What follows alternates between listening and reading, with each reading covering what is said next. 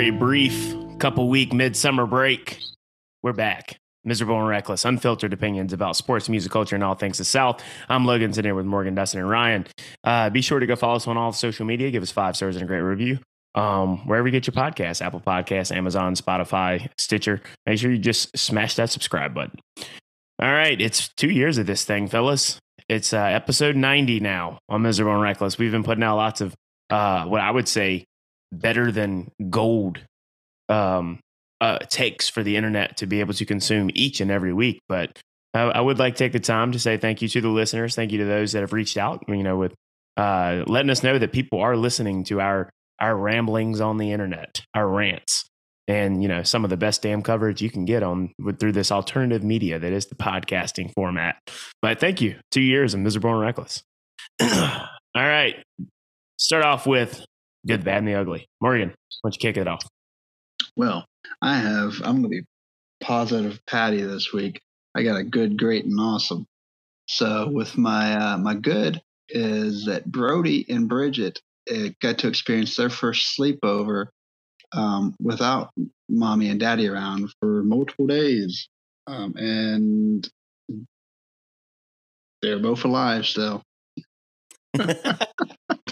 with that, and and my great is that um, it was because uh, Crystal took me on a surprise birthday getaway um, this past week to Carolina Beach for a few nights. We stayed right there on the ocean, uh, right next to the boardwalk, which is great.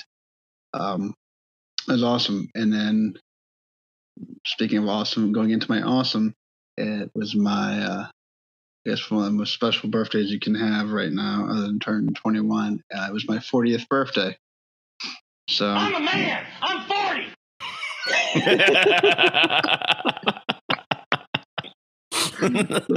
um, little classic Mike Gundy for you. that. That's awesome. Whenever you disagree with anything the rest of the year, you can just use that. man. but yeah, so it's, it's awesome. So we now, uh, with this whole experience, we now know we can feel comfortable leaving the kids alone with grandma or other people that we trust uh, for at least one night and be able to kind of go out and uh, do things if we want to. So that's my good, great, and awesome.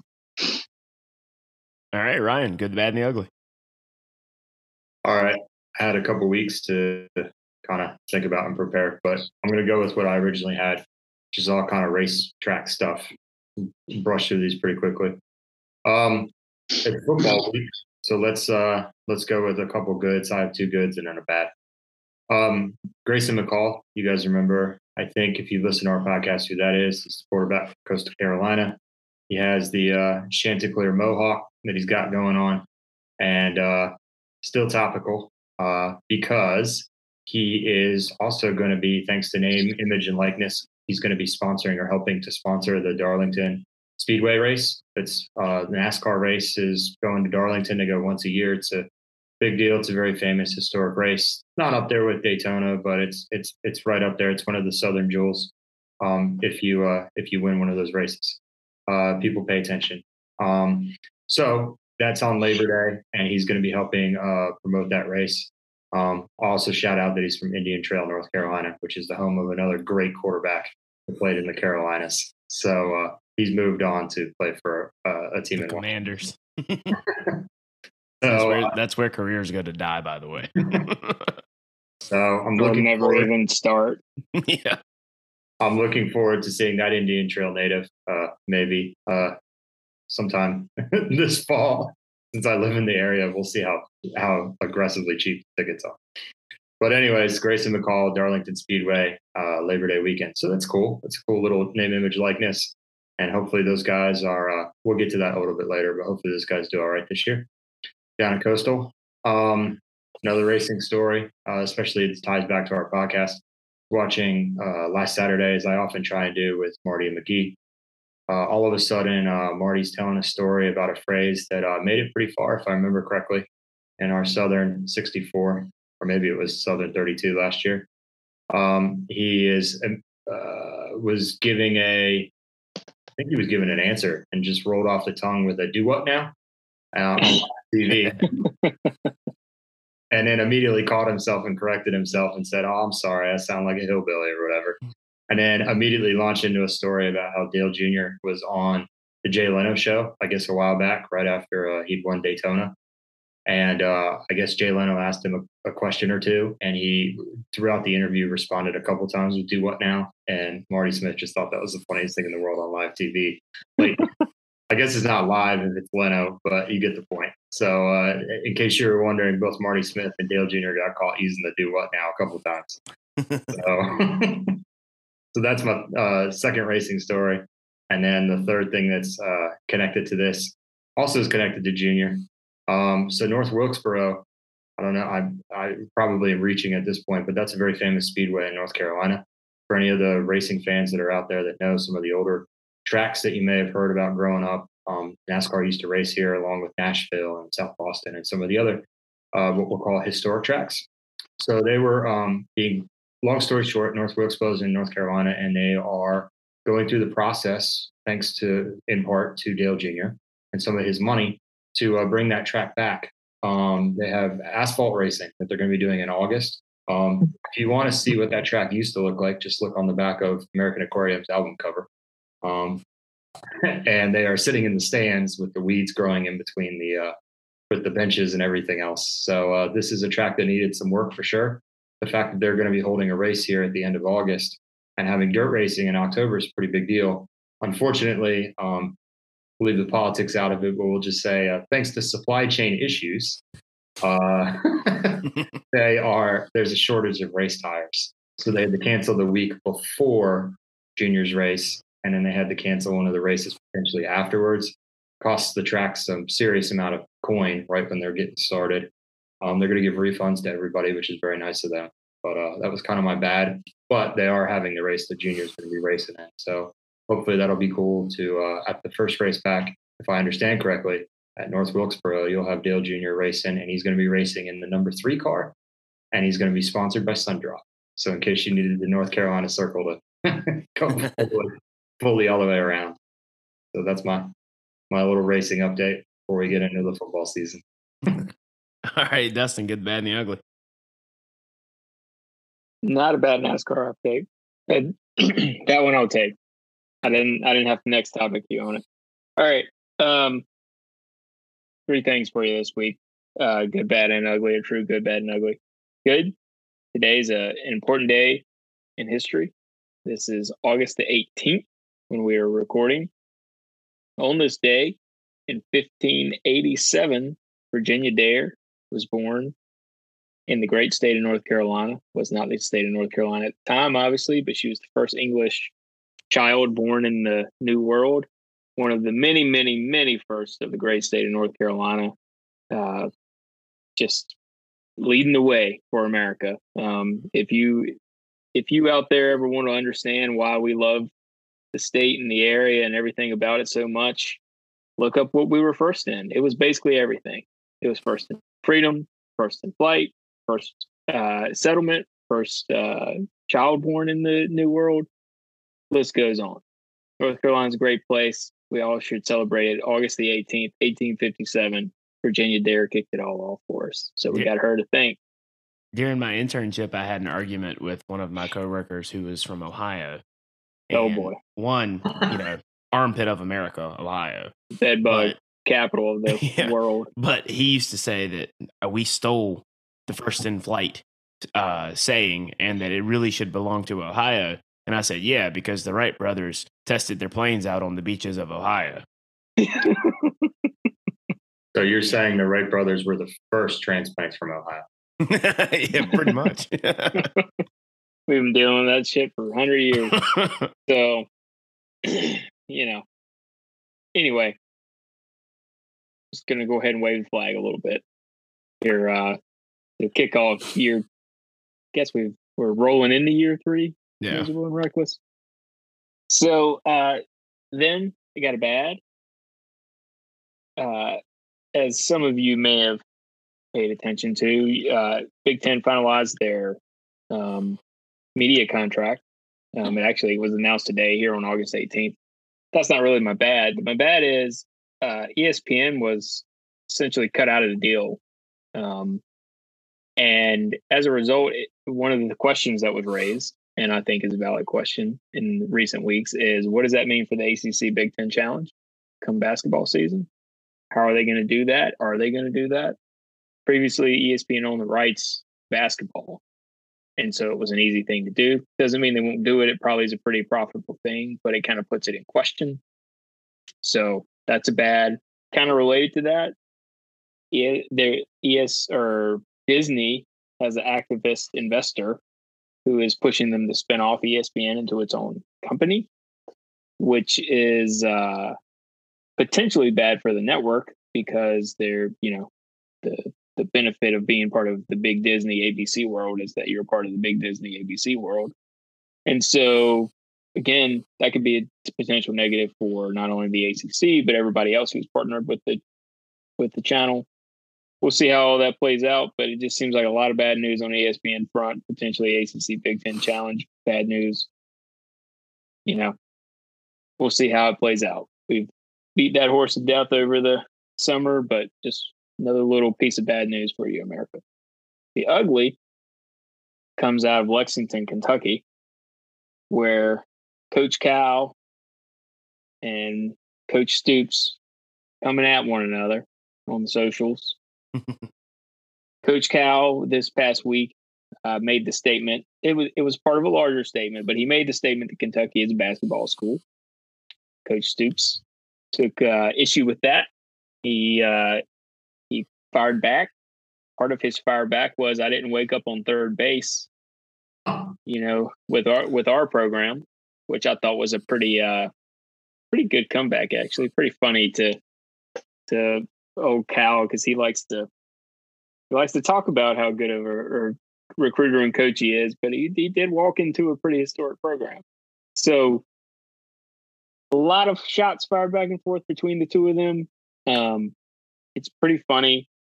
I've enjoyed it very much this week, um, especially in light of Stoops. I bet was even more emboldened with the St. Peter with St. Peter's knocking Kentucky out of the tournament last year. It's just a funny thing. It's a very ugly thing in Lexington going on right now. I've enjoyed it. I hope America will too. Go check it out. It's uh it's interesting to see them sniping at one another. So I'm sure that's good for the culture down there, up there, wherever they are. you when you said that it was announced about the Big Ten, um, that's a polite word. I think you could point out that it was screamed uh, to the hilltops, as you pointed out. Yeah, so, so I'll just a word on that. I don't have it in front of me, so I can't read it.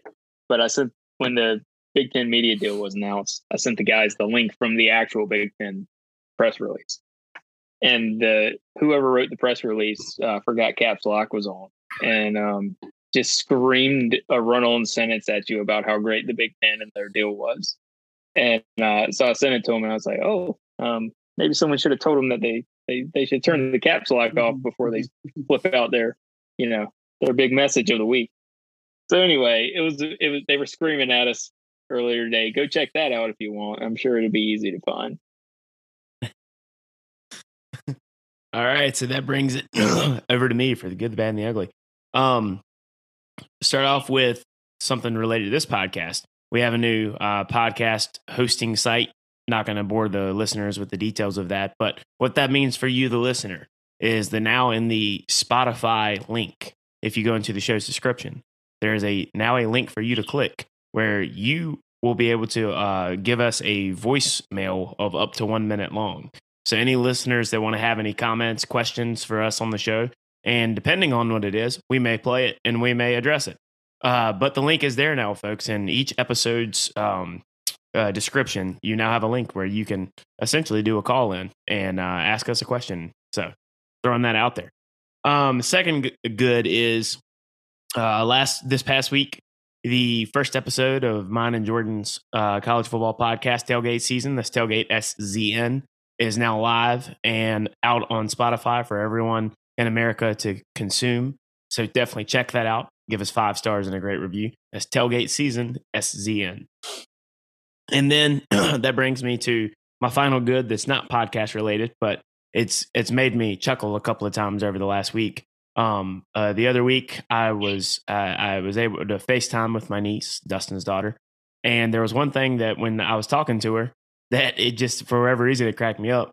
She was sitting there like she was doing a normal thing where she turns her head and then looks at me and wants my reaction and she just starts giggling and giggling, but then she just leans her head back and goes, "Uncle!"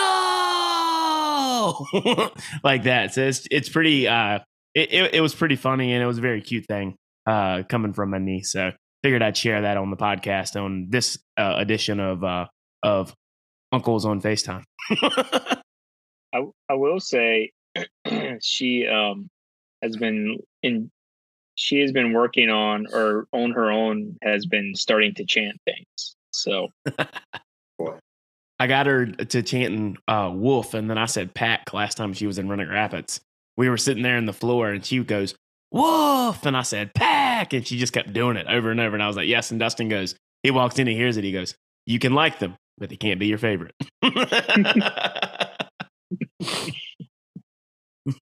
Uh, here we go.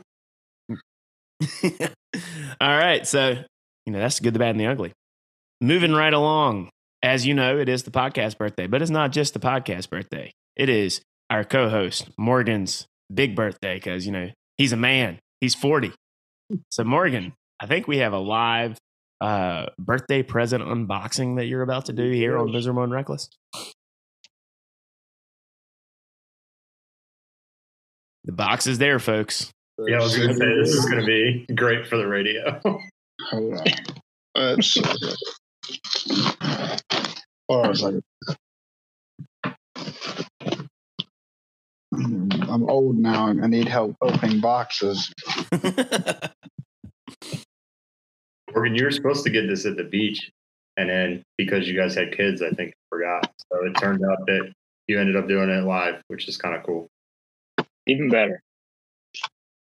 All right, let's see here. What do we got here? You can put that aside. Read the note. Read the note. Wow. Oh, that's pretty cool. Might want to tell America what it is. yeah, I was going to say. It is a Frank Beamer. you have to get behind the Patreon wall for that. It is a Frank Beamer. What is that? College Football Hall of Fame autographed uh, helmet. That's awesome. Yeah, Thank you, man. Figured that might look good in the office. Oh yeah, that, that's going directly into the office. That is really cool. or wherever you want to put it.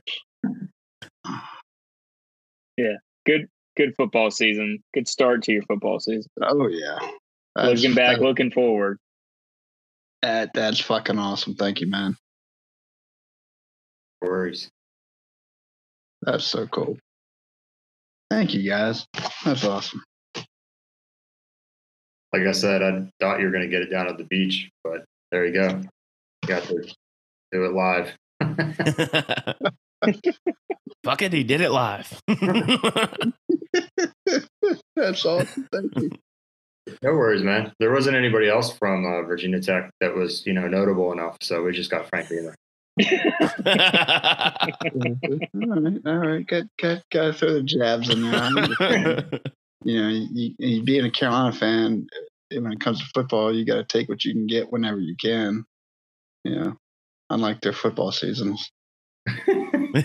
Tell him, Morgan. I'm a man. I'm 40. Uh, that that's never going to get old. I, if America doesn't understand what that is, please, I swear, all you have to do is Google in Google, I'm a man, I'm 40. It will come right up. Right up. And watch watch the entire video Oh, yeah. too. And if you don't love Mike Gundy, then you probably shouldn't be listening to this podcast. If you don't and if you don't like Mike Gundy after watching that video, then just do yourself a favor and stop watching sports. the fact that when that video came out, we were like, what, That was was it about 15 years ago. Roughly, yeah. And I remember like laughing at him and being like, "This guy thinks he's something because he's 40." Well, guess what?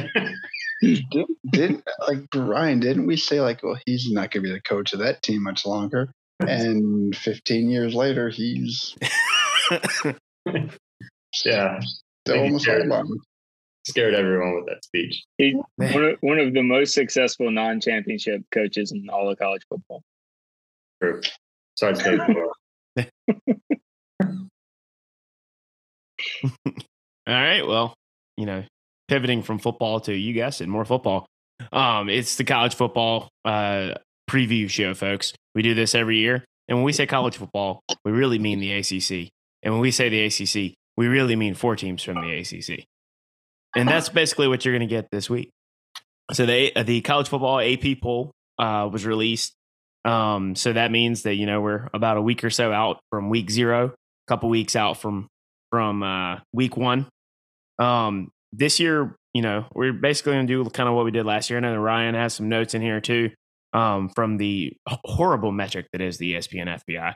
Um, but if you guys uh, kind of want to, with the ACC specifically, want to kind of give a rundown on your takes on the coastal, and um, then I can, I guess, if I can do a little bit of the Atlantic. But uh, what kind of coastal chaos are we expecting this year? The last year, one last time, last year divisions. Dustin's already on the train. He's doing the U hand signal. Oh, he's he's all right. Well, I see what's going on here. Me and Dustin might have to align on something finally. Is this is this what realignment means? We align on something. Okay. America's already tuned out because they heard uh, we're only going to talk about four teams, and then they heard twice, and they're like, "These guys again." I got a couple comments on everybody, but I don't have to use them all. Same. Uh, where do we start with the coastal? You want to say uh, four new coaches? Is that the fairest place to start? Yeah, I think that everybody either everybody in the coastal, I believe, had a um had a reshuffling on the staff at least, and then but there are at least a, a what a couple, two or three brand new head coaches, Mhm. Four, right? four four coming into the coastal. So it's going to be some fresh faces on the sideline on that side of the conference. Tony Elliott coming from Clemson to Virginia as the head coach. Mario Cristobal coming from a program out west I haven't heard of anymore, um, called Oregon. Um, and then we've got uh, help me, help me, help me. We've got Uh, Brent Mike Pry, Elko Tech. at Duke. yeah, and um, coming from Texas A&M, who Mike Elko.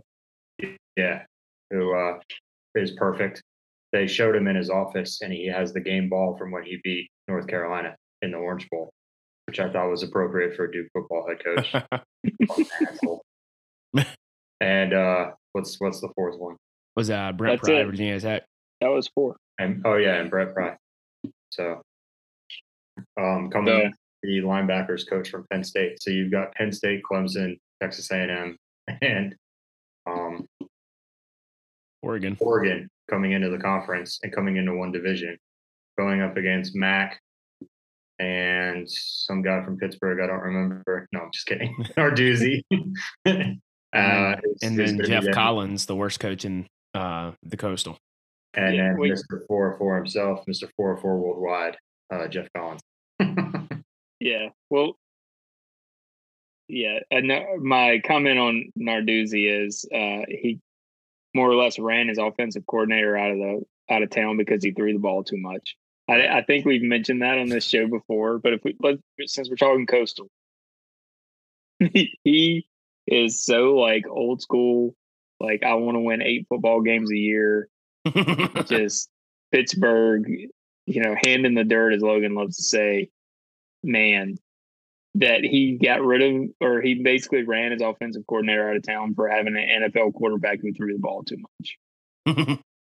So if that tells you where we're at in 2022 in the coastal, uh, you know, I don't know. Heisman quarterback who he was mad at and mad at the offensive coordinator because he, they didn't run it.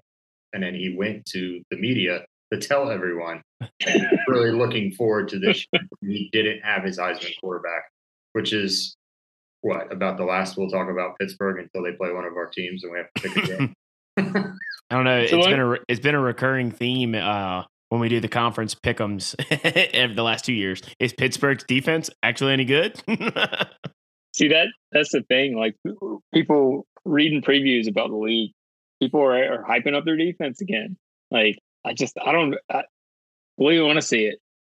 Um, in the ESPN like power rankings, they were put as third in one of the power rankings in the conference. So over or underrated Pittsburgh Panthers as like third best team in the conference. If they're third, that's incorrect because I have Clemson and then Miami and then one of the NC State or Carolina schools. Yeah. Different people may have put them different ways. I thought may have Uh, misread that, that. That's a power rankings article that Dustin's talking about. You're talking about FPI.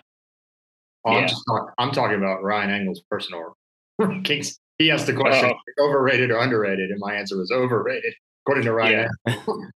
yeah, I think that- FPI is just some daggone algorithm, so Yeah. I don't trust that. I I think they're overrated. I do think Pitt's going to be a solid team. Um, if Kedon Slovis can stay healthy, he is a good quarterback. But the biggest loss for them, it's weird to say this, but the biggest loss for them probably isn't Kenny Pickett, probably Jordan Addison. Uh, they lost their All American wide receiver to the transfer portal. Now he's playing for Lincoln Riley, I believe, right? Dude, Did he go to Texas? No, he went to USC and got the Yeah. LA U- NIL money. So Yeah. So I mean, that's He's- really going to be the biggest loss for them on offense. It's weird. So the coach said he didn't want to throw the ball, and then the best wide receiver in the history of the program left. Yep. Yes, funny how that worked. My question on the Pitt new Pitt quarterback: How many years was he at USC? Two or three. Two or three. So he's got about another six at Pitt. Then and that's uh, that trend now for Pitt. Keep your quarterback for about ten years. Accurate. I mean, that is kind of funny that you're not wrong on that, Morgan, because Kenny Pickett's first year was the, uh, I think it was the season after I graduated college. And he just left. Which is when for America. Uh, 2016 is when I graduated, 2017. And then I turned forty at the same time. Yeah. Well, back to reality for the Panthers this year. Hope they enjoy their little party last year because seven, eight Yeah. wins is about where Pittsburgh sits. I, I I'll put them at six wins. I think they have a shot at nine. I just, I don't think the Coastal is that good. There's a lot of new coaches. And if you're playing uh, a majority of your schedule being the other coastal teams, they, it's not that they're that good. It's just the schedule works out for them. I'll put money on this. Georgia Tech will be the first one to fire their head coach. Well, let's let's go there. Hot seat Collins down in Atlanta. So everybody in agreement, yay or nay, that he'll be gone some point this season. I'm taking, not because we like to do it, but I'm taking Dino out of Cuse before Geoff. I was gonna say he'll he'll be second, but I think Before? Georgia Tech's first. I, I don't know. Dino has a way of just sticking around. You gotta that guy just like he does just enough to keep the Syracuse brass happy. Geoff Collins is a clown, and I've been saying that for years. Geoff Collins with his whole above the line thing, I don't believe in depth charts. Well, guess what, man? This is big boy football, and your your high school, you know, uh, mentality doesn't work here. So Yeah, I think it's Geoff Collins. Yeah. I was gonna say Syracuse. I mean, let's be honest. It's Syracuse. Like, who else the hell are they gonna get to want to go coach there? They might as well just keep- paying. You know, what's his face? Like Cin- Cincinnati kept paying their head coach for twenty years. Not Yeah, Cincinnati, like Cincinnati, the NFL team. Um, hey, Oh. Yeah. Yeah, Syracuse is going to hold on to the head coach for another year or two because, like I said, they they got nothing else to go to. Georgia Tech could potentially be a good team if they have the right head coach. So his, his ass is gone probably by week three. Is Georgia Tech, cons- so we stay coastal, is Georgia Tech the worst team in the ACC this year? I think it's them or mm. Duke. I mean, I wasn't taking shots at Duke, but at the same time, I, you know, I, I was talking to somebody else about this the other day.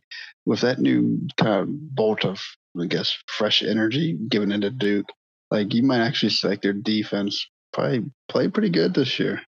So they might actually squeak out a few more wins than Syracuse and Georgia Tech. I think I think it's gonna be a toss between Cuse and Georgia Tech on who has a worse year. I think the I think you're probably right, Morgan. I think the biggest difference is you at least know what you're going to get out of Jeff Sims at quarterback. Who is Duke going to be trotting out under center? That's the big question mark. Because when you mm-hmm. don't have a quarterback, you don't have a team. And I don't really know what Duke has. I don't think even Duke knows what Duke has at this moment at the quarterback position. We got a good old fashioned QB battle. What are you talking about? when you have two quarterbacks, it really means you have none. I I watched the whole show. That's not what Mack Brown said. So it's cute that Duke's trying to copy us with their cute quarterback battle thing. So I just can't. I gotta hope it ain't Drake Maye, but we'll get to that later. Um, can't escape Just- the Maye family. yeah, I know. Just just to close out Cuse and, Georgia Tech, Dino Babers is nine and thirty three in the ACC. If you take out his one magical ten and three season, he shouldn't be. He shouldn't be the head coach right now. It's No. uh, ridiculous. Geoff Collins going to be gone too. Matter of time. They're going to be shitty this year too. Everybody knows that. Their best player transferred to Bama. I mean, so, and a whole bunch of other people left too. So we'll be. At least those games are potentially winnable for my team. I'll take that. I'd like a conference win or two. At least we know we won't have to watch that garbage on TV either. That might not even be on ACC network. Um, They won't even get put on the Ocho network. Might have to revive Raycom for that game. Yeah. Uh, Just the the quick version on uh on Duke. You know, they were they were one and seventeen in the ACC the past two years. Uh not last year, but the year before led the country in turnovers. Um we the remember. defense the the margin of loss last year was something like I forget the exact number because I, I actually attempted to Google it about five minutes ago and I was like, it's not worth it. But it was forty something points was the average uh, margin of loss last year. I mean, whatever we do this year, it won't be worse. It can only get better, and if it, it'll either be the same or better, because what they did the past two years was awful. So really, and the non-conference schedule is not difficult. I mean, Wasn't difficult last year. it's it if it's not crazy to think they'll win three or four games you know three three non-conference games beat georgia tech or cuse and as long as they're not losing games by 40 that's a successful season. Do you have So- Syracuse as your crossover this year? i don't know. I haven't looked at the schedule in a little while but i can tell you because i do have it up. We don't have them this year. Tell you Duke plays Kansas for sure because that's a game I'm going to avoid. Like yeah well we played kansas last year so that's not new really appreciate you guys scheduling that home and home for everyone in America. Yeah, well, I mean, got to play somebody. Um, yeah, I mean, the first six weeks for Duke's schedule, they theoretically could win four of their their four games, and then not went out with anything the rest of the year. So we'll see. We got BC from the Atlantic this year. All right. So who do you guys have winning the coastal this year? It's almost like preseason with the coastal. It's it's you take and put a blindfold on and throw a dart at a board. Uh, But who do you, so Dustin all in once again. It's all about the U. Love the flashiness. Love Mario Cristobal. Everybody knows my long term love affair with Mario Cristobal. you know, just TVD Tyler Van Dyke. that's right. Hey, hope springs eternal. It's a brand new year, baby, and everybody's on the U train. Um, an interesting little tidbit: um, the U has been picked to win the Coastal six times since they've joined the ACC. They've won it one time and no ACC titles during that time. That all changes this year. tell you a little something about. Go ahead, Morgan. I was just gonna say the U is always back. The U's been back for fifteen years or going on, probably right. On on paper, they're back, but we'll, we'll see. You know, when the when the the bell rings at the end of the season, where where they're sitting, we're, we're gonna find out. I honestly, out of the entire coastal, they probably had to have the best shot at at winning the coastal out of all the teams on on paper. They they finished last season strong and actually have been for all that the hell that um, Manny Diaz kind of caught. And they they kind of did him dirty going out the door, if we're being honest. 100%. Yeah, But for, for all the hell that he caught and kind of where he was at, they weren't on an awful trajectory as a program. So Cristobal coming isn't coming into like a rebuild. He's coming No. into a pretty good situation. He's got a good quarterback. He's got a good offense. The defense not there. The defense has quite a few transfers, my understanding. So we'll see how that plays out.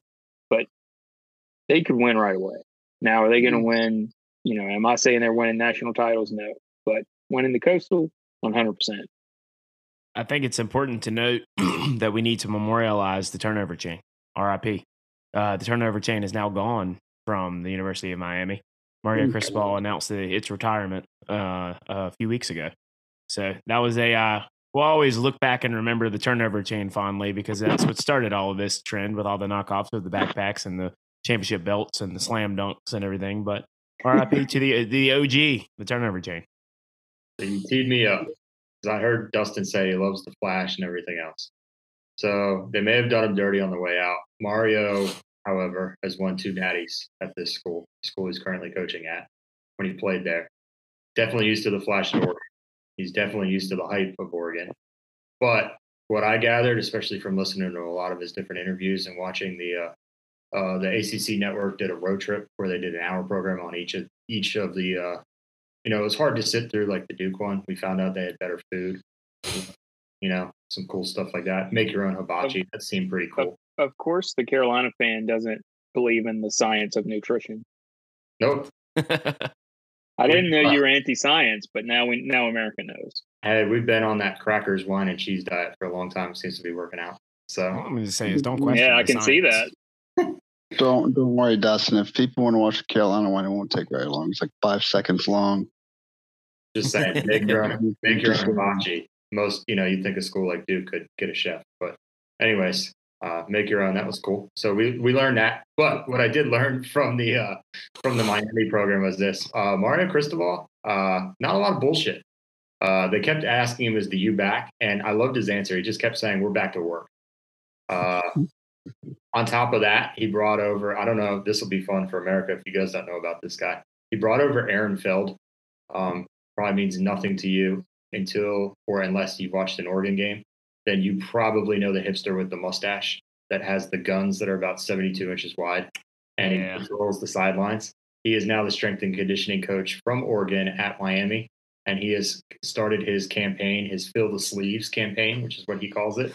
That's a little something for you guys to Google if you haven't seen this before. He does workouts all over the place and and he just he just pumps his arms and you, you get the point. But the idea there is that they're trying to uh, bring a whole tough mentality. That's why the turnover chain's gone.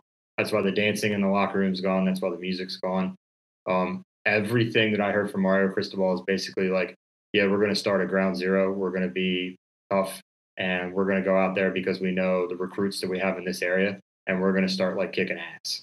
And so that to me, as a, I know it's the last year of the coastal, but that to me, with what you guys have already mentioned, with the way that they finished last year, the recruits that they can pull from um, that area, I'll just say, I mean, that's a hotbed for talent. It may not be a great place to be from, but it's a hotbed for talent um, in that area and some of those neighborhoods, especially. The, and it has consistently been good um, down there.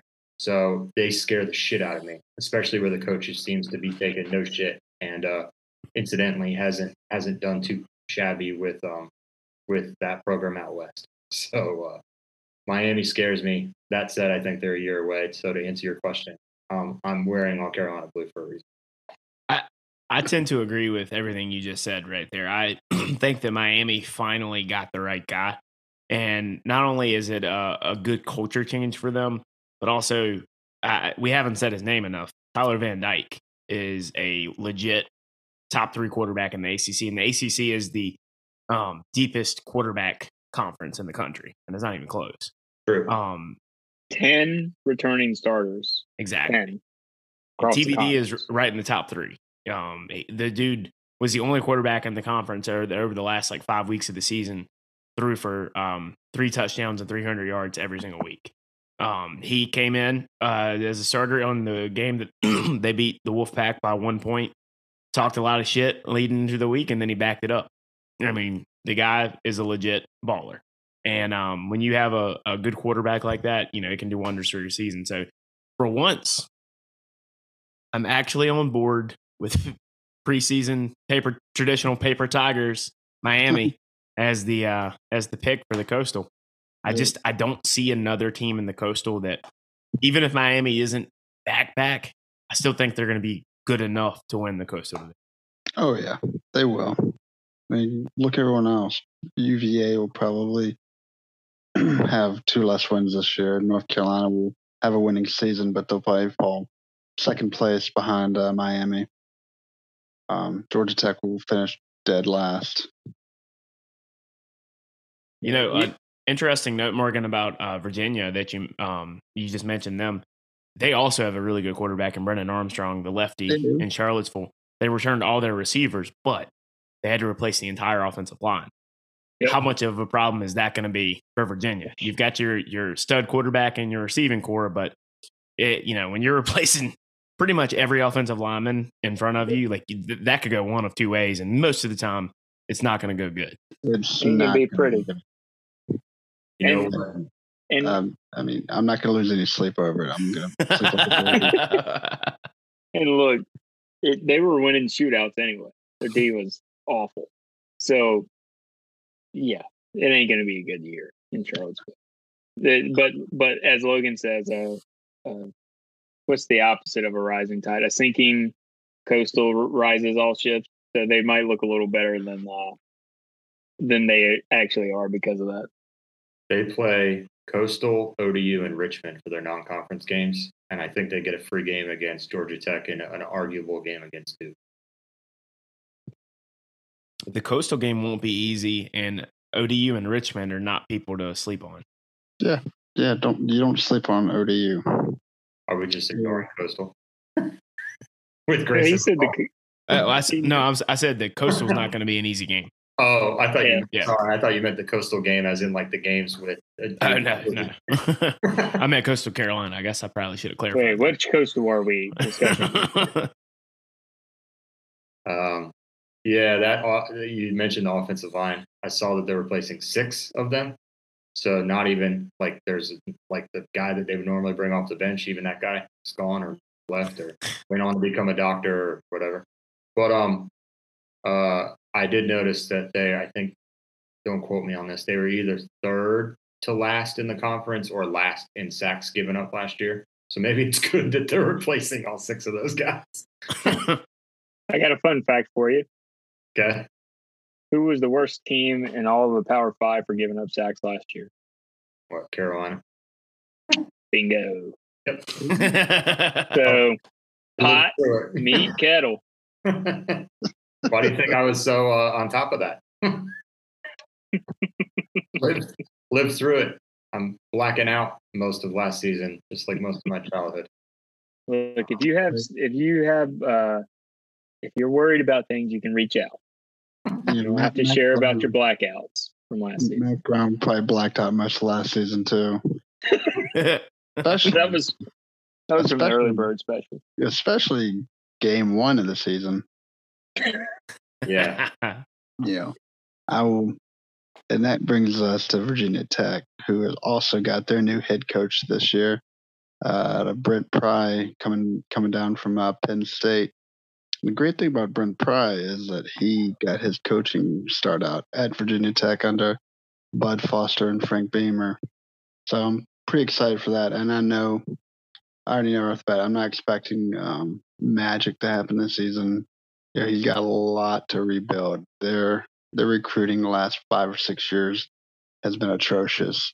And even though the uh, exiting head coach and Fuentes had actually a winning record when leaving. Uh, has asked Stonier to go, and he, he took his little pony pony show and um, Cornelsen with him out the door too. uh, Thank God I don't have to hear about Cornelsen anymore. My Thank goodness. God I don't have to talk about him. You, you, do you think I actually enjoyed talking about that sack? Yeah. I'm just was glad I don't have to hear about it. I'm glad I don't have to talk about him ever again. That was the last time I'm going to mention his name. Morgan, But, uh, they they've they've started off the bat with just um, recruiting right out of the, out the door in the state of Virginia. I think in the last what two months, three months, they've grabbed seven kids, um, highly recruited kids out of the state of Virginia, four from Richmond area. I'm pretty excited for that. And then we just named our starting quarterback uh, yesterday, I believe. Kid that transferred down from Marshall, Grant Wells. So I'm probably going to end up finishing fourth, and if we're lucky, third in the in the uh, the final year of the uh, Coastal versus the Atlantic for the ACC. So, but I like what he's doing so far, and I think give it about a year or two, and they'll be competing with uh, ten win seasons again. The best part about having a new coach, Morgan, is hope springs eternal. Yep. Everybody believes. Everybody believes all again. And then if you're Miami, you can just believe again every year. You don't even have to change the coach. Hokies, uh, Hokies coach Pry is uh, saying all the right stuff. That's for damn sure. And he's the Mhm. right, he's the right fit for that university for now. Oh, He's doing all the right. Percent. One hundred percent. He's he's got kids, you know, looking their way again when it comes to recruiting, which is what you want. He needs. Uh, Mark Packer made this point. He needs to make the university's football team matter again, and the ACC needs that football team to matter again. I'm not Mhm. exactly quoting, but it's, it's true. He's he's not the only person who's actually said that about uh, Virginia Tech and how much they mean to the ACC to be good in football again. That Yeah, they- itself is, needs to be electric again. that that yes and we we've like made so mark packer must listen to this program because we made that point weeks ago that if the if the conference wants to try to turn a corner and somehow survive and the what whatever the future of college football is clemson's got to stay good so for all the clemson haters on this podcast and out there you don't really want them to fall off that No, um, Virginia Tech needs to get good. Miami needs to get good. Florida State's got to get better. Carolina needs to do better than what they've been doing with all that talent. And NC State being better certainly helps a whole lot too. And so, and it- just sort of to back that up on the tech piece. So, uh, last year's ACC title was Wake and Pitt. You know, since we've been doing an ACC title game, there's only been three title games that did not include either Clemson, Florida State, or Virginia Tech. three. So, you know, it's important to the conference that that program does well. Did we uh should we get to the school that Virginia Tech punched in the mouth and then made me black out the rest of the year?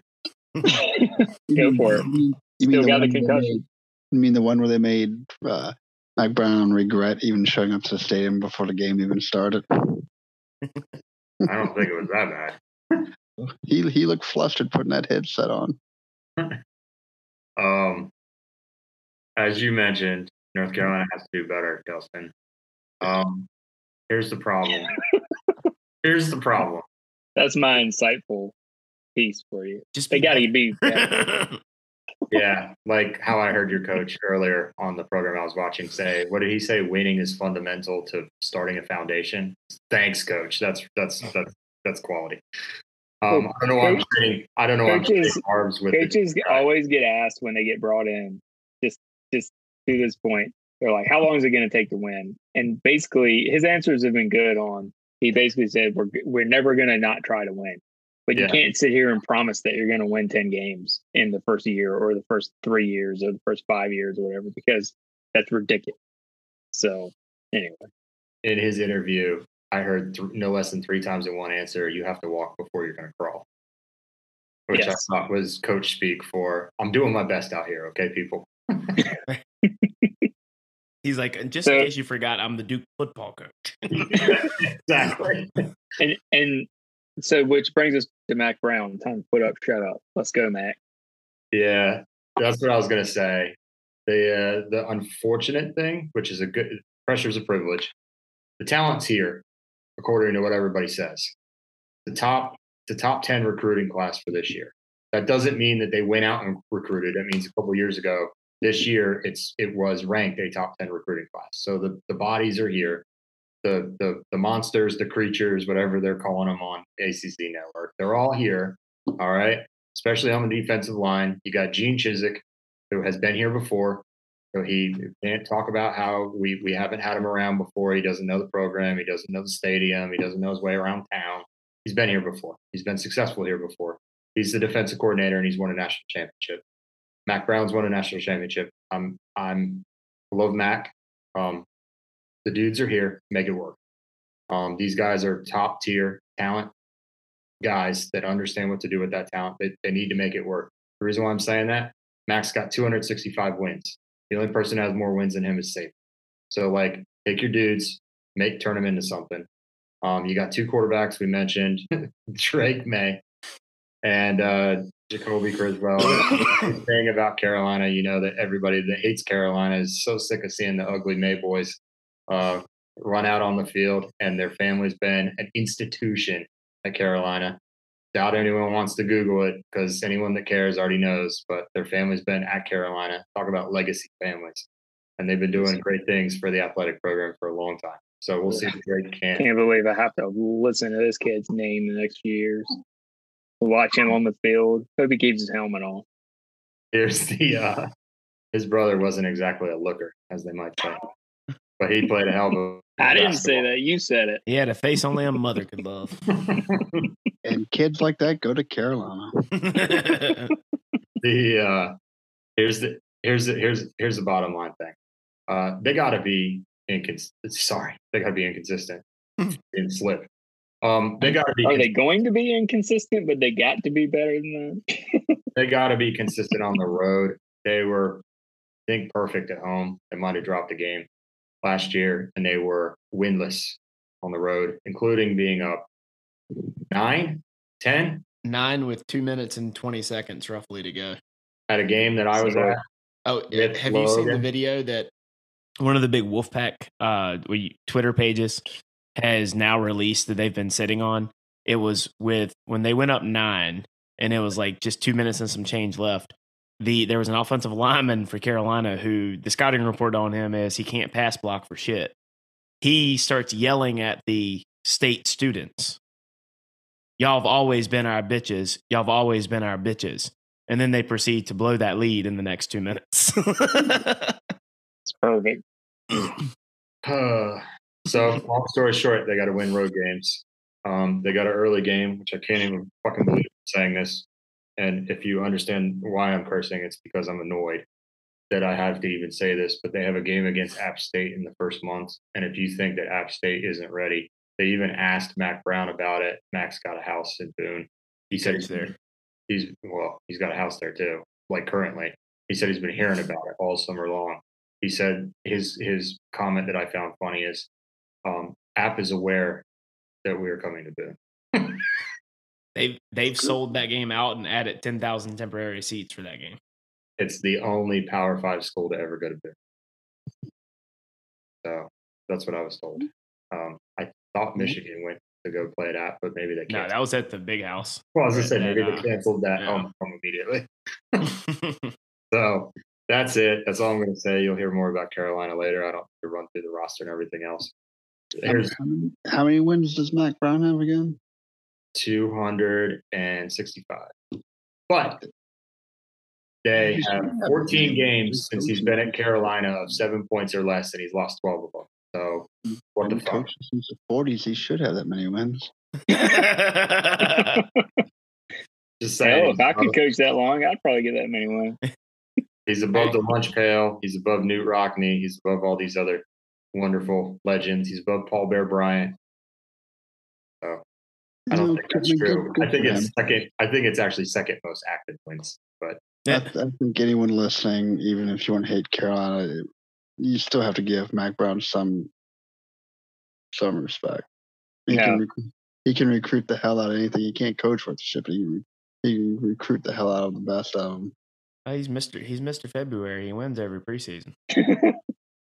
Hey, even even when he showed up for his interview on the ACC network, within the first 20 seconds, he was talking about how nobody has better Jordans than Carolina.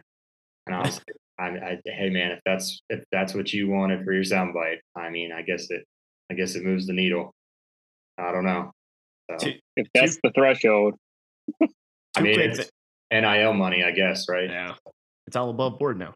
Uh, two quick things about Carolina. First, about Mack, and this will probably be the only compliment that I will ever give Mack. But if Mack didn't coach at Carolina ever, I wouldn't dislike him as much as I do because you, objectively speaking, he is a very charming human being when he does an interview. He knows how to work the media, and that's why you know he always he's he's a good recruiter, and that's some of it. Um, but with Carolina, you, you you're right. You've got the dogs to be able to be good, but the rub with Carolina has almost always been the talent isn't missing, but the players are soft as Charmin. I mean, that's that's generally it's just been the like the issue for them for whatever reason. I don't know. Maybe Gene Chizik will come in and you know kind of give uh, that dog mentality to that defense, but that's what they're. It, it isn't a talent problem in Chapel Hill, and never really has been because they they've always recruited well. Even their down recruiting years are, are still top thirty classes. That's the sound of me not disagreeing with you. Yeah, you're absolutely right. But speaking of uh, the team that we have to go play for the last game of the year, at least it'll be in Chapel Hill. Maybe I'll be at the game. I don't know. I, I love making all my friends happy. I've now been to uh, see Carolina lose with all three of these fuckers on this podcast. And that made your ass sit through the entire game too. It's a lot of f words for me on this podcast. It's, 'cause- in case you can't tell, it's because I'm nervous. I don't. I don't. I'm. I'm at, a little happy, I'm at least happy that they're not ranked in the top five or whatever the hell they had us in last year. But there's a little e on the internet that says you can do that. yep. Going down the road to the uh, team that is ranked in the top five, from everything I've heard, you guys are going to win the national championship, I believe, Logan. Right? Oh yeah, we're we're telling Saban there's a new sheriff in town. Um, but but no, like the the brief synopsis on NC State this year is, you know, you have a returning quarterback who is ACC preseason player of the year who went who is the only ACC quarterback in history to have a season of 35 touchdowns and with only five interceptions. No quarterback in ACC history has ever hit that mark. Um, they've some people have had more touchdowns, but they've also had more interceptions. Devin Leary is the only one to ever ever do that. He's obviously good, and he's if he stays healthy, that's you know the most important position on the field for a reason, and that that gives you know some hope to NC State. The but the big thing is the defense. You have a top, you have a returning top fifteen uh, nationally rated defense that is returning ten of eleven starters, thirteen guys in your top thirteen tacklers, and 20 guys that have had starting experience over the last three seasons. This is an old Wolfpack team. Um, there's a lot of super seniors and COVID seniors on this team. This is the year to, like, to echo what Ryan was saying about the Tar Heels, is the year to put up or shut up, honestly. Now, I'm not coming in here, you know, saying we're 13th in the country in the AP poll or the coaches poll and guaranteeing anything, but 10 wins is the barometer for what needs to be a 10 regular season wins a great season for the wolfpack this year. You need to compete in the atlantic but the reason that's going to be tough is october 1st clemson still is the top dog in the division and we we have to go to clemson this year. It's because of the, if the game was in raleigh i would probably pick nc state to win the division this year uh, honestly speaking considering that that game is the first conference game down in Death Valley. That's why Clemson gets the number one spot in my Atlantic Division rankings to uh, for, for the preseason. NC State has the dogs to do it this year, and they should be good. Eight and four would be a disappointment with this roster. Nine and three is you'll be kind of be happy, but we've done that now four times in the last like six years 10 wins is what you got to get this year to, to Dave Doeren and the Wolfpack. You have to win 10 regular season football games. Um, it's, it's there, there's zero excuse going into this season, but the, the, all this hype, all this returning production, and what is the week one matchup? We have to go to Greenville, North Carolina to play at, uh, at Dowdy Ficklen. This has all the makings of a classic uh, stub your toe in week one with a bunch of blacked out, uh, drunk uh, ECU students who are just raising hell in Dowdy Ficklen. That that would not surprise me because I, I have to double check this, but I read the other day that NC State has won precisely one time ever in Greenville, North Carolina. So that worries me week one. Otherwise, the schedule looks pretty good. I mean, you you can't hate uh, the non-conference slate. You got the ECU game that you got to go on the road. It isn't going to be easy. But you got Texas Tech, but we have them at home. Then you have Georgia Southern and Connecticut. Not really worried about those two schools. And then the conference slate, you know, Georgia Southern too, and I'm a little worried about them. I guess you guys are better than us. well, the rub on Dave Doeren is he always wins the games he's supposed to win, but he rarely would win the ones he's not. He he does exactly what he's always supposed to done, but he he he always had a hard time getting over the hump to that next level. And that's this is the year. Uh, this is the year to you know see if if they can win that uh, Atlantic Division. And if NC State was ever going to win a division, it would be in the last year of the division's existence. So it's very, very. It, they're they're a contender this year, and there's no excuses um, if, if they falter. I mean, it, if injuries come along like they did in 2019, you know, it can really affect the season. But uh, there's no fluff this year coming from from the Wolfpack Nation because you got to put up or shut up with this roster. This roster's too old, too talented, and have have actually this isn't just a paper uh, roster. We've seen what they can do. How many years in the ten years that Dave Doeren's been there have you gotten ten wins? Zero. That's the thing. We've done it once in NC State history, and that was with Philip Rivers in 2002 when they went 11 and three. So in but 10 if, years, you're expecting something to happen that's never happened before. That's the thing, though. If you're going to have all this talent and these guys have uh, played so well on defense and the quarterback played like he did last year, at some point, if you want to be taken seriously in the conversation, you have to you have to break through that ceiling and get 10 wins. the schedule is set up for it this year. I mean, it I is. with you. I'm just, I'm just want America to know that you are rooting for something as an NC State fan that has never happened to happen. Just like me and Dustin are rooting for Miami to be happened bad. once. but no, I mean, look, I, I agree with you. Like, I mean, it's it's it would be the least surprising thing in the world for them to go eight and four, nine and three. Um, my my nightmare doomsday scenario is NC State starts off the season hot and goes on a magical run to 10 and 0, right? Then they're in the national conversation. And then what are the last two weeks of the regular season? You go on the road to Louisville and on the road to Carolina. You drop the last two, you get another 6 and 2 record, you don't win the division. That would be the most NC State thing, Charlie Brown and the football that could ever happen to this fan base. So, yeah, a writer, a writer for Yahoo Sports, I saved this because I wanted to read it. Yahoo Sports was writing about state and he talked about how uh, hey are they a playoff contender? Are they uh, you know if they win the you know they could win the conference blah blah blah. He went through all this stuff but he ended it with but with expectations higher than ever will a program with a history of coming up short in big moments be ready to seize the opportunity? Accurate. that's that's, that's succinctly puts it. Uh, that's where that's where it's at it's uh, it's time definitely time for NC State to put on the big boy pants and uh, go knock some teeth out of some heads. History is actually on our side because the last time that Virginia Tech won a basketball conference title was 1979. They won the basketball conference title this year. The last time that NC State won a, a conference football title was also 1979. So if history is any indicator of future events, Tech already got their basketball championship this year. So it's 19. We're going to party like it's 1979 in Raleigh uh, uh, this season. Fingers crossed. To quote Michael mm-hmm. Scott, I'm ready to be heard again. Yeah. Inflation's pretty high. It could be the 70s. I, am going to put money on it. NC State's going to win the Atlantic this year. And they're gonna beat the, the they're gonna beat the snot out of Miami in the ACC championship game. Your lips to Bold. God's ears. Yeah, That is a I bold- don't. I think I think Clemson has a down year. I'm putting money on it. I think that's also bold.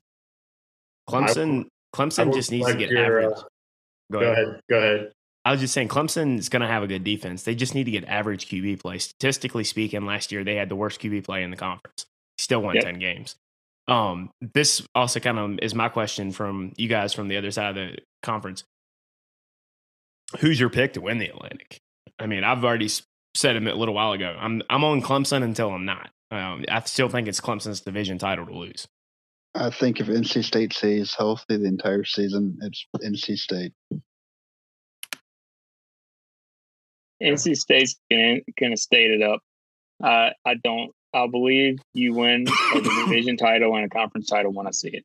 It ain't gonna happen. There's gonna be something, and I don't know what it is. It'll probably be one. Of, might be one of the things we just discussed, but I just don't have faith in the big moments. They're gonna come up a little short, just like they often tend to. I and I agree. Clemson's look. Clemson's on paper, talent wise, all the way around. Clemson's the best team in the conference. Might, the defense is going to be really good. I know Brent Venables is gone, but the talent's still there. I mean, if their quarterback play has been awful, so if they can, it, if they can just get better, they don't have to have Trevor Lawrence to win football games. They can win if they just get a little bit better. So their offense is okay. I just don't see them not winning the Atlantic. I mean, ten they have won ten games in 11 straight seasons. And I think the stat was that only three teams have ever done. So, you know, I, I know there's a lot of shakeup down there and we're, you know, it could be a mess, but I'm not betting against it. Morgan, can I collect your money when we're at guys' weekend? Because that'll be when Carolina plays Tech, and that'll also be when you said that NC State will be Clemson, and I'll be standing right next to you when it doesn't happen.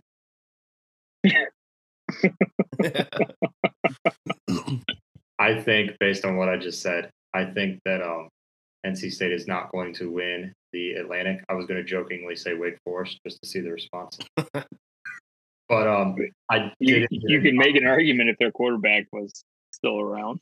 Yeah, they, they have no quarterback angle. I know. They're, Um, they, Wake Forest is not re- doing anything this year. I'm, yeah, that's what I was going to joke that they were. Uh, I'm surprised that they're still 22 in the AP uh, top 25 because they, with their quarterback being out, Sam Hartman, that's 50 TDs from last year that are gone. Uh, they average 41 points per game. 50 TDs is pretty hard to do. Uh, 41 points per game. I mean, you're going to have to. So it ain't Wake. So I think it is between Clemson and NC State. And just like in racing, how cautions beget cautions. I really hope this isn't the case. But injuries tend to beget injuries. And um, I really like Isaiah Moore. I really like Peyton Wilson. And I really like Tanner Ingle on that NC State team. I really, really do, as much as you can like somebody who plays for the opposite team. Um, but uh, I just, I just they're they're a lot of those guys get injured, and they get injured a lot. And um, I think Clemson seems to just they're like they're they're like the World War II movies where the guys just went over the breach. Like it was like you know well, well there can't there can't possibly be any more. they just keep coming out.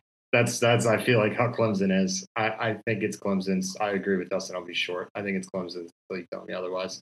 Incidentally, It's- Clemson is ranked above NC State in every single poll and FPS and eye test and this and that. Everything under the sun. To to borrow a Mark Packer phrase, because since we tend to love him on this on this program, they got dudes. There you go.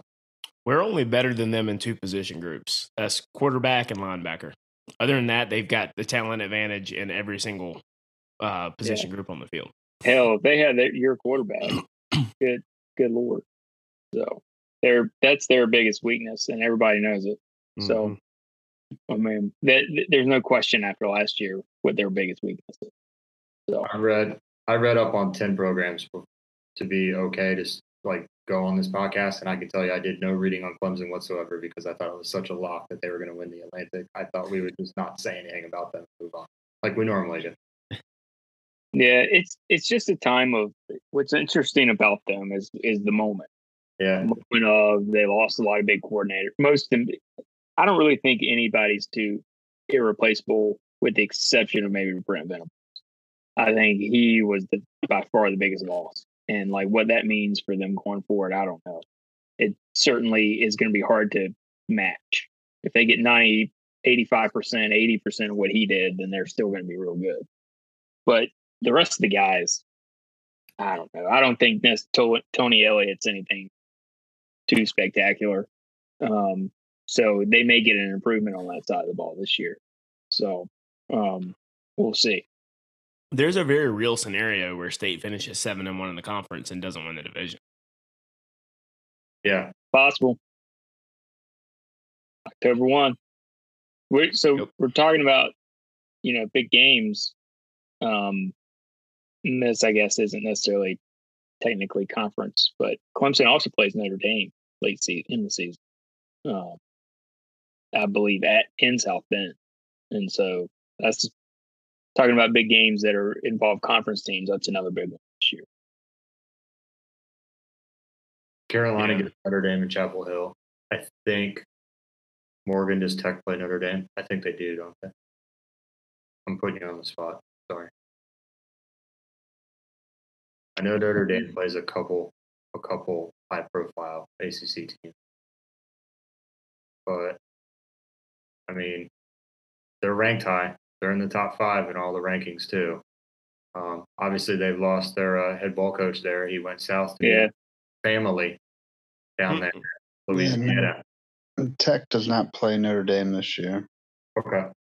Yeah, and that's another thing with like Notre Dame. It's like, yeah, you're really scared of them. Like, who knows? You got a brand new coach over there too. So, um, but speaking been, of, he's been with the program for a long time, and he has all rallied around him. And doesn't mean, oh yeah, but uh, oh, I mean, yeah. if you want cohesion and and uh, and what's the other word the coaches always want? Continuity. Um, continuity. Uh, culture. Um, I'm trying to think of all my c words, my buzzwords. Uh, that guy supposedly has it in spades. So. I mean, everything seems great with the hire, but everybody feels good until you start playing football games. So, you know, who knows? Um, we're talking about uh, Louisiana, or what were we calling him last year? Mr. Authentic. Or Brian Kelly. Mr. Authentic. Yeah, Mr. Authentic. We're talking about Mr. Authentic. Um, Florida State goes down there and plays them this year. I think that'll be interesting to, in a sense of Florida State obviously is not anywhere near what they used to be, but it'll be interesting to see where they're at in their process when they go down there against Brian Kelly's LSU Tigers. Um, and then Miami also plays Texas A&M this year. Yeah. And talking about a test of where your program at is at right out of the gate. Yeah. I mean, not right out of the gate, but here in your first season under a new head coach, that's a pretty good challenge. Speaking of, of teams that can't break through that, get over the hump. Texas A&M. Oh yeah. uh, I do have a, a SEC question. Well, yeah, they go eight nine wins, and that's all they get. But I do have a question for y'all, SEC related, uh, with Mr. Authentic. Um, he's roughly 63, 65 years old, somewhere in that ballpark. Does Brian Kelly win a national championship at LSU before he retires? I I think no. We we previously asked this. We can go back to the tape because when he he went when he took the job, and I can't remember what everybody's answers were, but I'm sticking with it. I don't think just the way he's started his tenure there, I don't see how. I mean, he might be a good football coach, and he can prove me wrong. I'm sure he cares what I think, but um, but he just. I don't see how someone, you know, we're calling him Mr. Authentic as a tongue in cheek thing. Like, if you're going to come in and be this guy who's not like, you're pretending to be something to fit this program instead of just being who you are, like molding that culture around that. I just don't I'm not I don't feel good about that working out. But whatever. LSU. I don't care whether they win a title or not. So I'll be rooting them against him because I don't like him. Morgan, what do you think?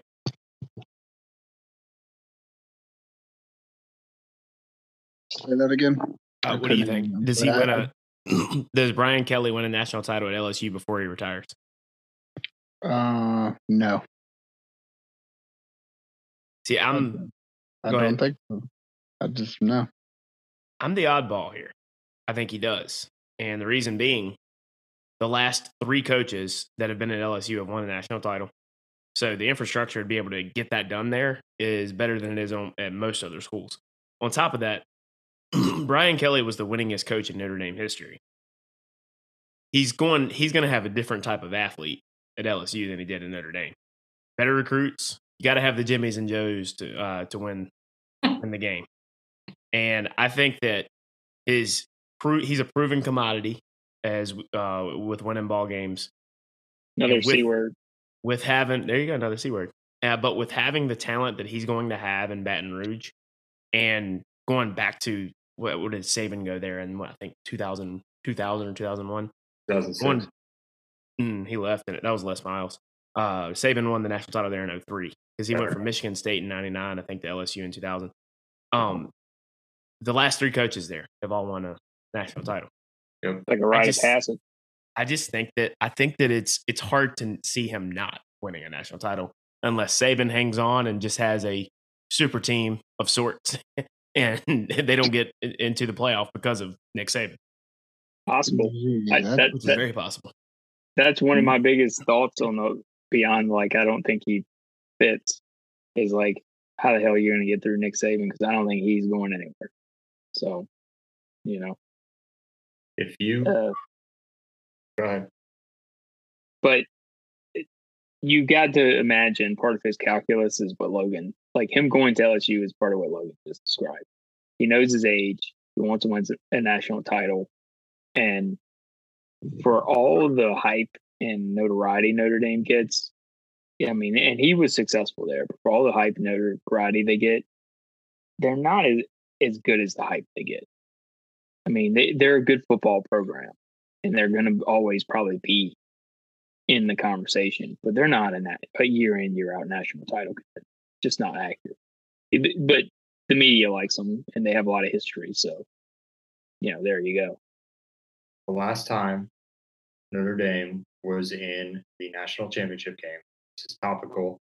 For those that uh, might have seen the on your Netflix banner, the the non-existent girlfriend has really not that much to do with uh, college football. But it's about a Notre Dame player who was playing for the team the last time they went to the national championship game. Um, the last time they went to the national championship game, they got flat out blown out against Alabama. The game was so bad that Brent Musburger actually lost his job because he was so bored with the game. He was commenting on people in the stands. I'll just leave it at that. Fe- females who were dating players on the field. On the Alabama team, yeah. I saw a montage the other day that that's not an isolated incident from uh, Musburger. Oh, really? yeah, he he is probably um, the Twitter post said that he is the uh, the horniest announcer. He uh, he was he was egregious that night, and the only reason why we probably all noticed it if you weren't at a bar, which I was not, was because the game was so bad. It's What- awful. There's a reason why I bring that up. It's not because I want to crap on Notre Dame's chance to go undefeated and win a national championship. It's because Notre Dame has a certain athlete. We've been kind of dancing around it, but they need a student athlete. It's very important when you hear Swarbrick, um, and I'm throwing around terms. Jack Swarbrick is the uh, he's a pretty big deal right now for the ACC because if he decides to go to the Big Ten, he is the what the 80 president. He's something like that. Yeah, I think big he's the AD at uh, Notre Dame. I argue I think he's the best athletic director in the country. So if he decides he wants to take his ball and, and leave, or if he wants to stay independent, it helps the ACC out. But he's a pretty big linchpin right now. If he, um, along with the father at Notre Dame, if the two of them decide to put their heads together, and that could have some pretty big uh, ripples for the ACC. All that said, um, pretty much any interview you ever hear him give, and this goes back a decade or longer, uh, he's talking about student athletes. To your point about LSU, uh, I've been to a game at LSU. That's a whole different experience. It's just it just is what it is. No disrespect to Enter Sandman uh, and, and Lane Stadium, but that is a that is a whole experience. Um, and there's a lot of money behind it. And anybody that uh, actively pays to have a live tiger on the sidelines as part of their um, pocket change uh, can probably support some athletes coming through. All that said, I brought up the Notre Dame Alabama game for a reason. It's because um, the guy who's coaching Alabama, unfortunately, um, well, he was on Dan Patrick recently, and they asked him when he was planning on retiring. And he said that he doesn't know what he would do if he retired. So I think that guy uh, is not, he's going to be removed one way or the other from the situation. I don't think he's necessarily going to retire. So I don't think going anywhere anytime soon. And if all roads still lead through Saban, kind of like we what we've been talking about with Clemson, I hate to uh, bore everybody to death, but um, uh, Lane Kiffin, who worked with Saban, basically has kind of had the same thought process, which is, well, we're you know competing for the Orange Bowl, which is nice, and um, so Gotta most, be realistic. most of the people in the SEC, at least until they can uh, get some sort of NIL, NIL deal in place or some sort of something in place, um, they're going to be competing with the bodies that are wearing crimson. And if you think those people don't care about football, well, you got another thing coming. And I don't know what you've been listening to for the last 90 episodes because we don't ever talk about Alabama on this podcast because we don't need to, because they speak for themselves. Yep. I think when you speak of Alabama, I think what should scare everybody is, is a comment that Nick Saban made just recently about the state of Alabama football from last year. And I think it was a quote, quote unquote, kind of a rebuilding year. Um, that should scare everybody in the fact that they're probably going to come out and beat the ever living shit out of every team they play, including the national championship game. Yeah. Morgan, we we we made the playoff. We, we were in the playoff and in the title game. We were rebuilding. Yes. Like, who the fuck says that? That'd be like that'd be like uh, you know, Bill Belichick in the height of like their their prime year with, with Brady. Yeah, we were kind of rebuilding last year. You, you won the you, you you won the Super Bowl last year. Yeah, we were rebuilding. Yeah, we went 19 and 0 and didn't have the helmet catch happen. We were rebuilding. We'll probably be a little bit better. Hopefully, we'll work on fundamentals this year. Like it just like it um it, it it's like you said, Lane Kiffin. Yeah, we're we're competing for the Orange Bowl. Like unless one of us is an Alabama fan, just go ahead and pick your, your bowl game that you think you're going to play and and and call it a night. Because you're not, no one's beating Alabama this year. The yeah, I don't think so either. the I agree best with you. part about the best part And, about um, watching an Alabama game is that you check the score to see if it's close, and then you immediately switch over to see if that's the team that's going to do it. yeah. Oh, it's like oh, 35 to nothing. Eh, Oh, what is that? A halftime score? No, that that's 15 minutes left in the first quarter. Oh. All right. Well, I'm just gonna go watch paint dry now. I think that Nick Saban really is the uh, Ric Flair of college football. Um, the only he's going to die on the sideline. Ric Flair one time made a comment that it, that he was uh, he was going to die in the wrestling ring, and I think that's Nick Saban's mentality with uh, coaching football. He tried a couple I- weeks ago, right? I, yeah, Ric Flair. Yeah, I can kind of get that. I mean, you know, Angle was poking fun at um, Coach Gay here a few months back because he- he repeatedly in interviews been like, "Oh, what's your hobby?" And he's like, "I don't have any. I, I, I just focus on basketball." He And doesn't like even I, golf. Yeah, well, some some of us don't have hobbies, Logan. Some of us focus on our craft. Besides, besides pledging the fridge for Miss Terry, that seems to be one of the top. and um, oatmeal cream pies. Yeah, that's it. That's his real passion in life. He's going to go to work for Little Debbie. So no one, no one in America cares that we're going to guys' weekend, but we've given away the weekend we're going because it doesn't take too much effort to figure out when Clemson plays NC State. That's the same weekend that Alabama plays at Arkansas. However, the next weekend they do play Texas A&M, and I don't think I have to remind anybody of the comments that were shared back and forth, which Commissioner Sankey, who apparently is the commissioner of all of college sports now, more or less, uh, told everybody to pipe down. So nothing more has come of that. But if you think that they're not going to be amped up when they go into Bryant Denny, um, I think there's another thing coming. And then my favorite, and we haven't, we've only mentioned him in passing, the day after Memorial Day, or sorry, Veterans Day, uh, you do have the potential undefeated if they get past Texas A&M and LSU the week before. You do have the Alabama Crimson Tide, most likely with a number one ranking, rolling in to see an old friend in Oxford, Mississippi. Oh boy. So that would be the last meaningful game that they play um, before Auburn. So, and they get Auburn at home. So the last spoiler, so to speak, would potentially, I'm not taking anything away from Auburn, but Auburn always gets up for that game, obviously. And uh, it looks like it might be right around Thanksgiving. So it's usually, I think, the, I don't, I don't want to sound ignorant, but I believe it's usually the Friday after, uh, usually Black Friday that the Iron Bowl happens, but um, which is Auburn, Alabama. But the week, uh, two weeks before the last real meaningful game there, you got L- you run in the gauntlet there with uh, Texas A&M, Tennessee, which um, Mississippi State, um, great at baseball, and then you've got LSU and Ole Miss. So back to back LSU and and uh, Ole Miss on the road, by the way, for both of those games for Alabama.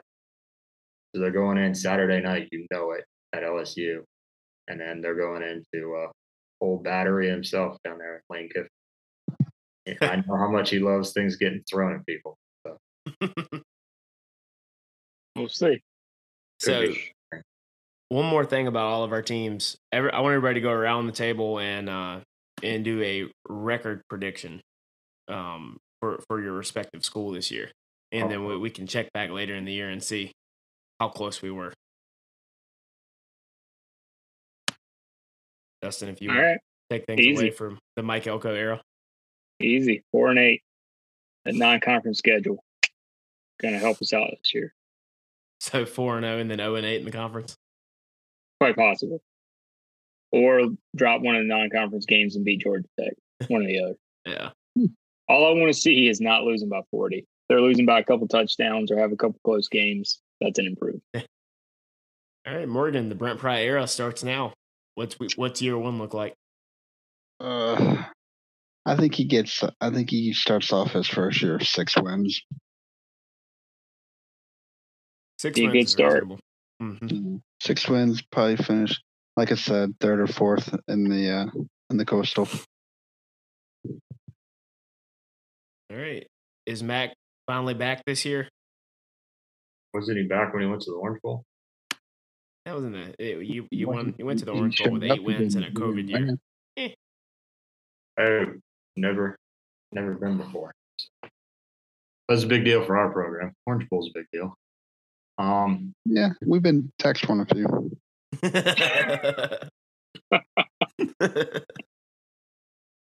speaking of tech, I misspoke earlier. Uh, Logan, you played Georgia Southern, right? Yeah. We played Georgia State, so no wonder Oh, you're worried about it. Georgia State's an actual decent road team. Um, I had seven. I might go eight. Uh, we'll beat Florida A&M. We'll beat App State. I hope we'll beat Georgia State. We should. These are should games. We will lose to Notre Dame, so that's your first loss. We're almost guaranteed because I'm going to be standing right next to him to lose to Virginia Tech. We will then don't don't don't back pedal on that one. we will then turn around and beat Miami. That's almost a guarantee. We will lose to Virginia Tech and then beat Miami in Miami. Um, that'll be a fun game to pick, especially if I'm on the Miami bandwagon all year. Um, we will then beat Duke, who for some reason we're playing in the middle of October, um, despite their new and improved nutrition system. Um, we will, science. we will beat Pittsburgh because we always seem to beat Pittsburgh. Um, we will beat Virginia, although I don't feel great about that. Or sorry, although I don't feel great about the Pittsburgh pick, I think we'll beat them because we're at home. We will beat Virginia because they have a new, uh, a new coach and not that much talent. Although I hate watching Brennan Armstrong run around the field because I hate that gimmick system that they run. We will then lose to Wake Forest because they'll be amped up uh, from last year in that shootout of a game. and because it would, makes no sense for us to lose to Wake Forest at that point in the year. And then we will beat Georgia Tech, although it will be close. And I hate playing Georgia Tech. And then the fourth loss, probably a game I'm going to be at, and that will be the NC State. And it will be some game that NC State doesn't need because their season will have ended two weeks prior, and they'll just be playing for pride or some bullshit like that. And then they'll come into Chapel Hill, and our stadium will be half full because everybody, you know, you know, was tailgating on, on their nutritional diet of cheese and wine. And in the parking decks where the tailgating happens there. it's not entirely true. Your friends just don't have any money. That's a very Carolina comment of you. On what, do you, what, do you want, what do you want me to say? We'll go eight and four. I don't know if eight and four is good enough to uh Is to win the division because if if I'm saying that we'll lose to Miami, then that's why it would make sense to have Miami. pick. I don't that success? Because Morgan and I are defining our records as success. What's success? for us Yes. winning every road game. That's Miami, Duke, Wake, Virginia, and then the non-conference stuff. And I think you got to be competitive. It's, in all seriousness, I think you have to be competitive in the last minute with Notre Dame. And I would love to be at NC State. I, I do find that I do think that an eight and four prediction is kind of bold. You're talking about replacing your greatest quarterback in program history from a six and seven club with a freshman, and you're going to get two games to three games better. I think it's possible because I think Carolina's got the talent, but it just how good is the quarterback position going to be? I think that the unfortunate, and I mentioned this earlier, the unfortunate thing is, and I know I'm talking to a snake bitten fan already, but you've had 14 games where you've been in a game that is seven points or less, and you've somehow managed to lose 12. So I get that. I just, at what point does it, uh, at what point does it end? Um, I, you've got four winnable, four winnable, winnable. Unless we suck completely, you have four winnable games because you have, I mean, no offense, but you have Florida A&M, App State, Georgia State, and then I'm not. I'm. We play Duke and Georgia Tech, yeah. and we play Duke on the road. I hear they have, like I said, a really nice stadium now and really nice food. But uh, pretty good stadium these days. yeah, they took the track away. Get just get you some Brunswick stew. So that's five right there.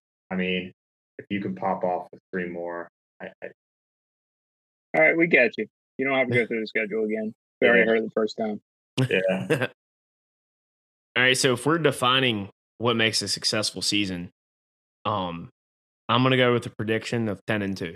But the two losses are gonna be both in conference, and they're not gonna be who you think they are, and it's gonna cost the, us the division in the in the way that it goes. I think they get out four and zero um, to start the year. They go down to Clemson, and they win a nail biter on the road. Calling that now, win a nail biter on the road. But then one of the next two games is going to be the first loss. It's either going to be at home to Florida State or on the road to Syracuse. Uh, going up to Syracuse is not that they're any good. It's just that it, there some ugly games happen there, and that would be an NC State thing to do. Would be follow up a uh, Clemson win on the road to lose to the other Orange team in the division. So I think that beat Clemson, either lose the next week to Florida State or the week after at Syracuse. Then I think that I'm glad that um, we're catching Virginia Tech in first year of their new head coach because we got them on a Thursday night at home. That's going to be likely a blackout game uh, for NC State. That probably will be an electric crowd. And the next day, Dustin, we're all going to see Turnpike Troubadour, so that'd be a fun weekend. Um, then Weekend. then uh, Wake Forest game at home. Sam Hartman may be back by that late in the season. Don't know. Don't know the details on that. But anybody that knows anything about the NC State Wake Forest game, the home team always wins. So it's at home. I got it as a win. Then we have Boston College one at home. Then we have a scare at Louisville uh, in the next last week of the season, but we pull that one out.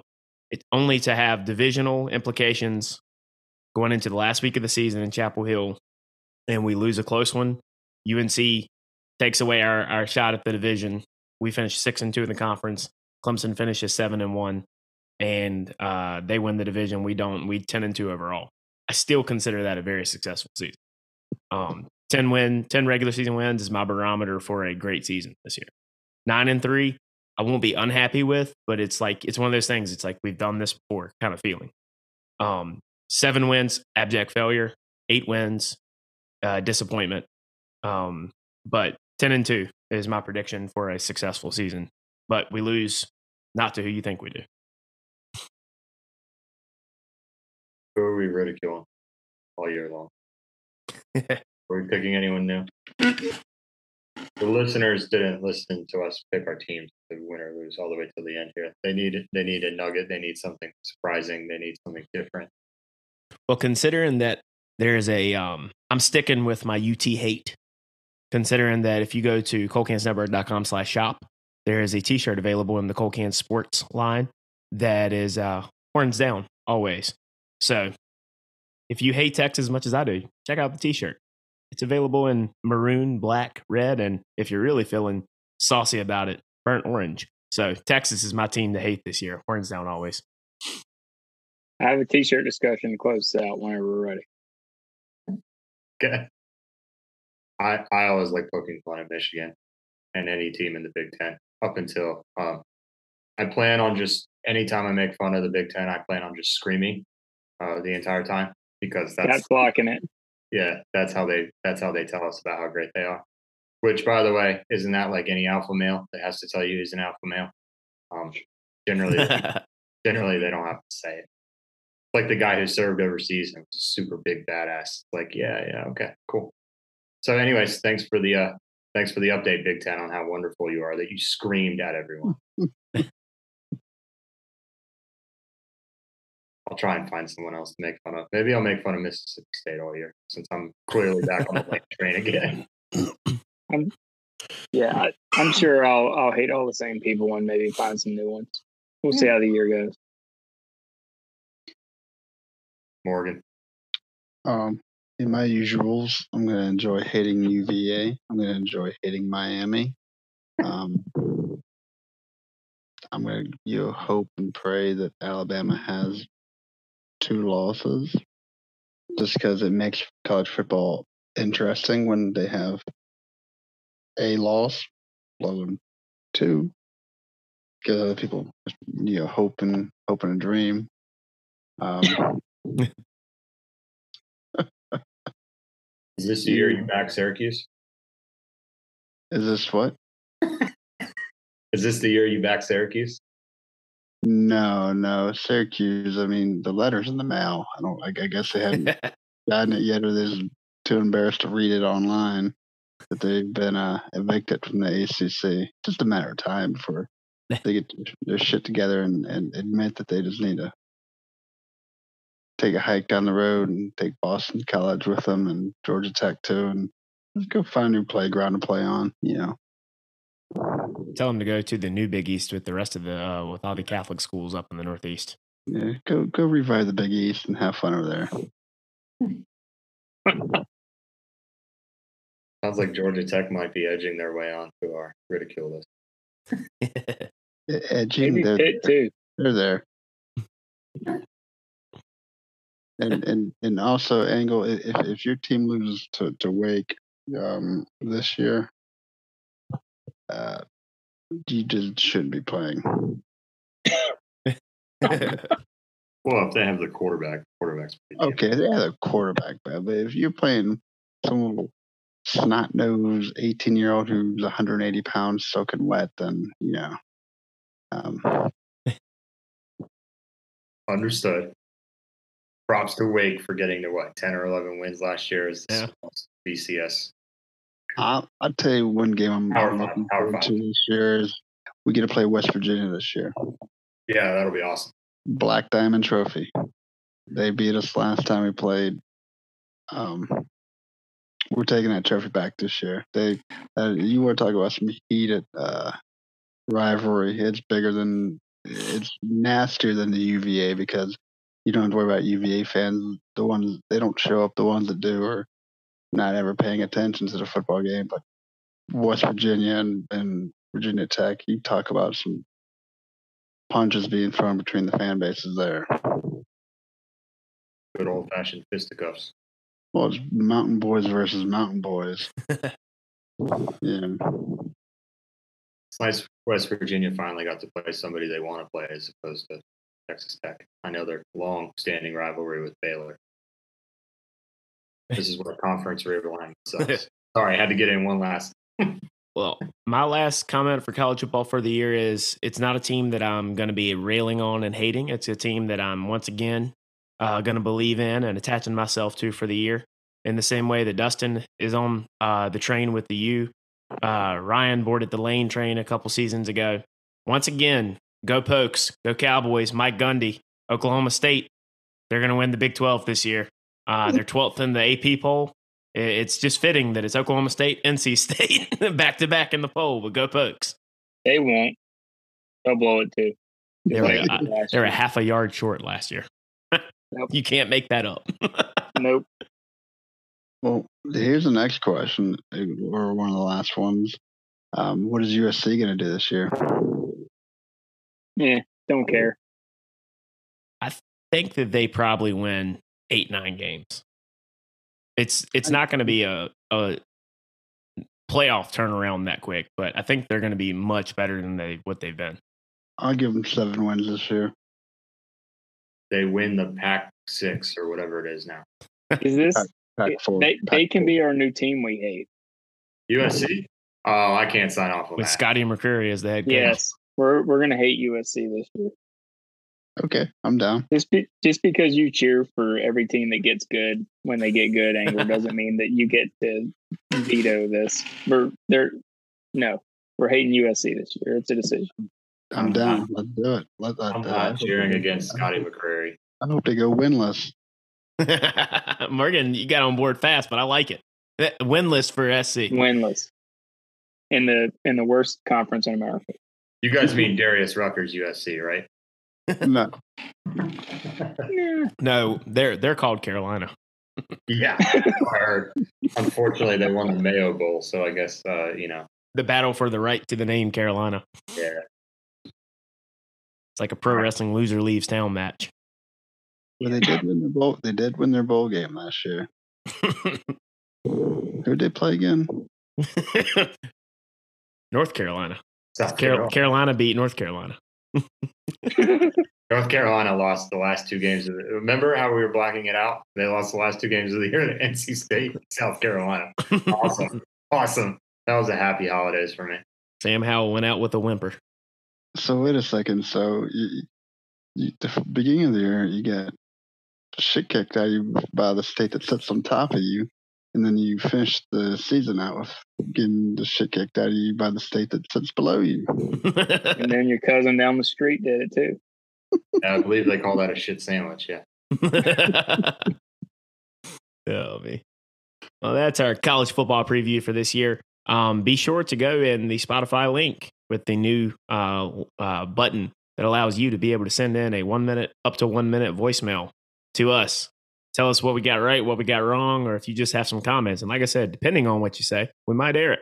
Uh, so that's going to be in the from here forward in all of the the descriptions for each episode on Spotify.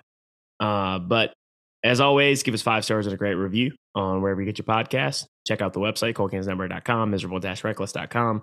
And uh, this episode of Miserable and Reckless. I'm Logan, sitting here with Morgan, Dustin, Ryan. We will see you next time.